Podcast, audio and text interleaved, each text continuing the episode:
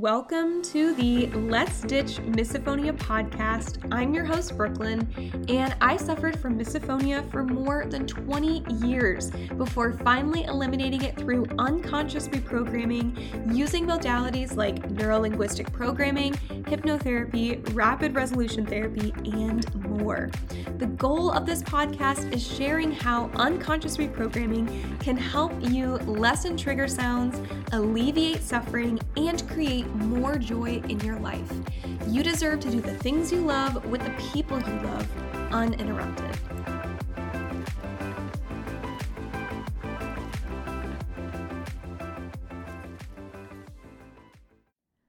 Hello, everyone. Welcome to another episode of the Let's Ditch Misophonia podcast. And today I'm going to talk about something that might will probably ruffle some feathers. But if you can take away the lesson from today's podcast and you can really embrace it, I promise you it is life changing. Not just in how you approach eliminating your misophonia, but also just how you approach everything in life. And this is the same mindset and understanding that not only allowed me to eliminate my misophonia, but it also allowed me to improve so many areas of my life. So I think I said in the first episode, I used to be a really anxious, depressed, like pessimistic person. I really didn't even see the value in doing anything with my life. Fast forward, you know, five, six years later, it's this same mindset that has completely transformed my life. And now I'm mostly, mostly pretty optimistic. I'm like a realistic optimist, as I like to say. I'm genuinely very happy in my life. I'm doing the things that I love. I have a career that I really enjoy. I have a fiance who I'm really excited to marry. I have amazing animals. I have amazing friends and family. And I really just feel incredibly settled in my life. And it's all thanks to this mindset that I'm going to be sharing today. And essentially, the lesson from today to take away, I'll give you a little teaser at the beginning is taking responsibility for your life, regardless of any external circumstances, is life changing. And specifically today, we're going to talk about how fairness and deservingness play into misophonia. So let's just dive into it. So we know misophonia sucks. It sucks. It is not fair. You do not deserve to suffer from it. I'll go on out on a limb and say no one deserves to suffer from it. It sucks. But the truth of the matter is, the fact that it's not fair, the fact that you don't deserve it, doesn't matter in terms of eliminating your misophonia. Fairness and deservingness are not going to help in any way if you want to do the work to experience relief from misophonia. So let me dive into that a little bit more. What do I mean by that? Because I think that probably sounds pretty harsh. And when I was in that really pessimistic, depressed place, a similar lesson, obviously it wasn't about misophonia, it was about other areas of my life. It felt very personal and it felt very harsh. So let me let me explain that a little bit. We know that bad things happen to good people. There's even that that really famous saying of why do bad things happen to, to good people, right? We also know that good things happen to bad people. And you might believe in karma, like what goes around comes around, and that's totally fine. That doesn't really influence what it is that I'm saying. Even I believe in, in karma in some ways. But we know that bad things happen to good people. We know good things happen to bad people we also, I'm sure we can think of people who deserve to have all the money in the world. They are amazing. They're constantly giving back to others and, you know, doing things for their community. They're just amazing souls and they deserve all the money in the world. And yet they have none. We also know people who probably don't deserve a penny and yet they make millions, billions of dollars. And so, what this means to me is that fairness and deservingness don't play into, or at least are not directly responsible for, getting what you want. And that means that things don't have to be fair And you don't have to deserve to be misophonia free in order to get results. Fairness doesn't factor into it, deservingness doesn't factor into it. You might be thinking, well, it's not fair that I have misophonia and someone else doesn't. You're right, it's not fair. But you know what? That doesn't matter at all. Because the fact of the matter is, you have it and they don't. They don't have to do the work because they don't have it. No amount of unfairness or fairness is going to change that because the reality is you have it, this person doesn't. So are we going to rely on, oh, this isn't fair, this isn't fair, or are we going to take responsibility for the fact that we have it? It's not your fault, right? You didn't do anything wrong. It's not your fault you have misophonia, but you have it. That's just the fact. So are we going to sit around and say, you know, woe is me, this is so unfair? Or are we going to take the responsibility and say, okay, I have it. I'm going to do something about it. I don't have to live with this. Same for deserving, right? You might think, oh, well, I'm such a good person. I don't deserve this. You're right. You don't deserve it. But you know what? You have it. You have it. And no amount of deservingness or unworthiness or whatever is going to change it. You have it. So are you going to say, like, oh, I don't deserve this. This is so unfair? Or are you going to take responsibility and say, you know what? I don't deserve this, but I'm going to find a way to eliminate this. I'm going to do something about it. I'm going to I'm going to try. I'm going to make an effort. And when you decide that you want to do something, then it becomes possible for you. But if you stay stuck in that, so I call it like victim mode versus creator mode. If you stay stuck in that victim mode of woe is me, why is this happening to me? It's unlikely that you're going to create a lot of change from that energy. But if you can shift into, okay, yes, this has happened, or yes, this is happening, what am I going to do about it? That is stepping into that creator mode. And it's what creator mode is, is really just taking responsibility for your life, regardless of the external circumstances. Because again, a lot of things are out of our control. Most things are out of our control just like responding to trigger sounds, it's out of our control, it's happening automatically.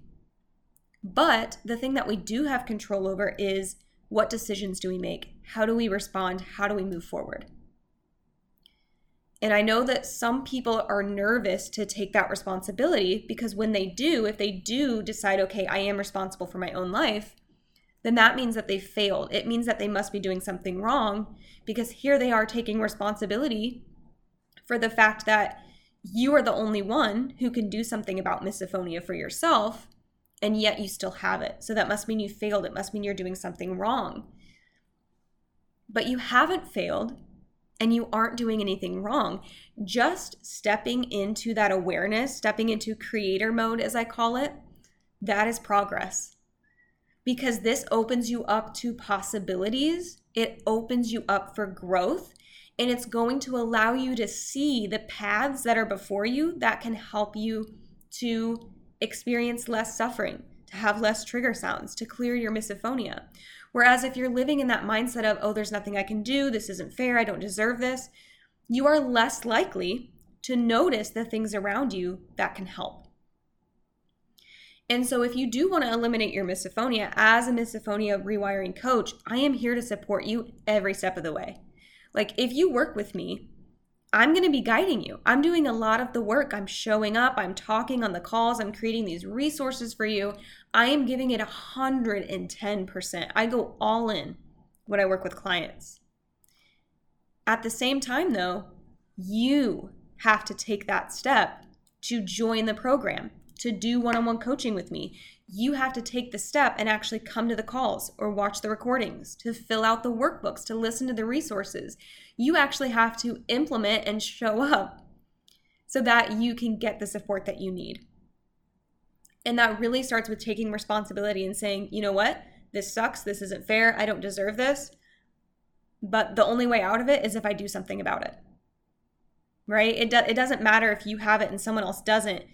We're here. So let's do something about it. Another thing, this is kind of just coming up in the moment, uh, but it's something that I have talked about with a client recently. They said something along the lines of, well, so they had been seeing progress, right? They were noticing trigger sounds, but also, even though they were aware of them, they weren't being triggered. And they said to me, you know, I really wish I could just get to a place where I wasn't aware of these sounds at all. And I said, you know, I understand, you know, that line of thinking. And at the same time, we don't want to totally shut down the part of the mind that brings danger to our attention. Because if you're walking down the street and you decide, hey, I'm going to take a shortcut through this dark alley, and you see a figure in the dark alley holding something in, the, in, your, in their hand, your mind is going, hey, danger, do not take that shortcut. That's a good thing. We want to have that awareness. That is potentially life saving. What we need to do is just train the mind to understand when that awareness should spark danger and when awareness is just that. You're just aware. And that's what we can do with unconscious reprogramming. Because the mind is incredibly smart, it keeps us alive, and at the same time, it makes a lot of mistakes. we trip over our own feet. We forget things that, like important dates like anniversaries or birthdays. We make mistakes all the time. But what we do is we course correct. So let's say you forget someone's birthday, you're like, oh, shoot, you know what? I better put that in my phone so that next year my phone reminds me with a calendar notification or something so I don't miss this person's birthday. Or maybe I'm going to friend them on Facebook so Facebook tells me when it's this person's birthday. So you course correct, and the next year you do better, right? You don't forget. Same thing with misophonia. So when we hear a sound, our mind is thinking, oh my gosh, that whistle, that throat clearing is holding a knife. It's going to come get us. And we get to say, hey, thank you for that awareness. I'm safe right now. There is no danger. And we get to help the mind make that distinction. Another thing that this person asked me, this is actually what I was originally going to talk about, and then somehow I got on the tangent of having that awareness and why it's a good thing. But the other thing that this person asked me, they were asking me, well, Brooklyn, in your opinion or your research, what where do you think misophonia comes from? What do you think is the cause? Why do you think some people get it and, and some people don't? It was a question along those lines. And I told them, I said, you know what? There are some really intelligent people who are researching that and who may have answers for you. But to be totally honest, me personally, I don't care. it's not something that I'm going to look into because for me, if you're walking down the sidewalk and there's a huge pothole in the middle of the sidewalk and people are getting hurt, people are riding their bicycles, they're falling into it, they're tripping. I mean, people are getting seriously injured. Is it more important that we figure out the philosophy behind the pothole? Why is it here? Is it going to grow? Are we going to see more potholes? What's going on? Is that more important? Or is it more important to fill in the pothole first, stop people from getting hurt, and then if we think it's valuable, then we can go back and do all, you know, ask all those other questions. Why is it here? How can we prevent it? Are there going to be more? But let's get relief for people first. Let's stop people from getting hurt and then we can go back and do all of that.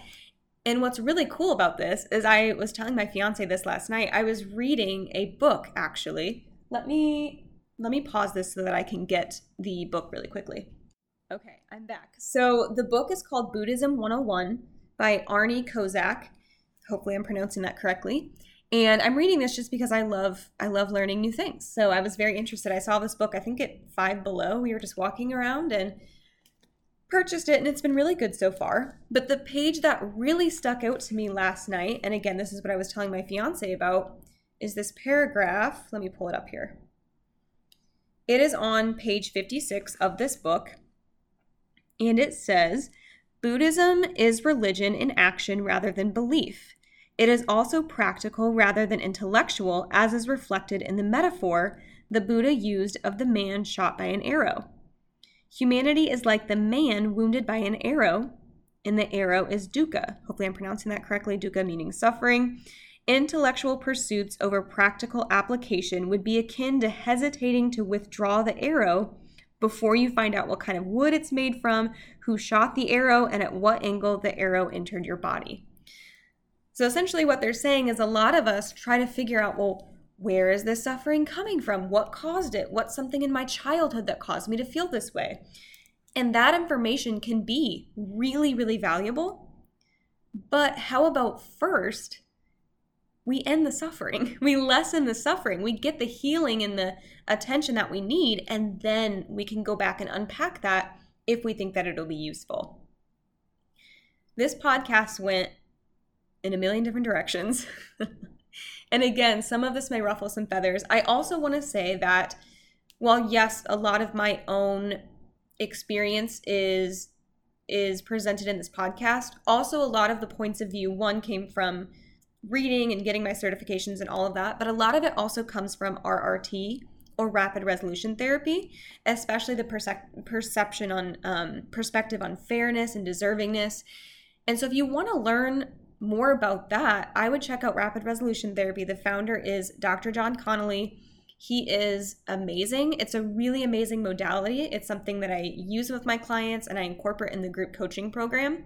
So I just want like credit where credit is due. Again, some of this is from my own experience. Like I talk about victim mode versus creator mode. That's very much my own language, but it is infused with all of these other modalities and things that I've been trained in. So know that I'm not just like some person that's just like spewing out all of this wisdom. Like this is coming from the people who who trained me in the programs that I'm involved in. It might also sound arrogant to call it wisdom, but I don't feel arrogant saying that because it, it's coming from people who really know their stuff, right? Um, it's coming from people who have helped to lessen a lot of suffering in the world and who really care about helping people. And so I'm really glad that I get to share this with you. And even though, again, it might ruffle some feathers, truly when you step going back to what this whole podcast was about victim versus creator mode when you can step into that responsibility and say you know what this sucks but i'm going to do something about it the world opens up anything becomes possible for you and that's really really exciting that's why i was able to get myself into a place where i was willing to show up and do the work that's how i got to a place where i actually started seeing results and i want that for you too so if you are looking to work with me, again, I'd love to help you with this. You just have to show up, right? You have to do your part and commit and show up and, and hang out with me. You can apply for one on one coaching. There's a link in the show notes. I take very limited spots because I also work full time. So I only have so many hours in the day. But I do have one on one coaching uh, spots available. And also, as of recording this, there are three spots left in the beta launch of the Rewire Misophonia at the Source six week group coaching program. Again, this is the first time I've ever uh, I'm ever launching the program, so it's going to be discounted. And also, you're going to get a lot more live interactive elements, and you're going to be helping me make this course even better, even more effective for future rounds. So, not only are you benefiting and you're getting to lessen trigger sounds, alleviate suffering, create more joy in your life, you are also helping future students, future members who are going to benefit from this as well. So if you're interested in that, I will also put the link in the show notes if there are any spots available. If not, get yourself on the wait list so that you'll be the first to know about the next launch of the program. Thank you so much for taking time to hang out with me on this podcast. Again, links in the show notes if you want to hang out with me or check me out on my Instagram at Brooklyn Disch. That's D I S C H and I will see you in the next episode.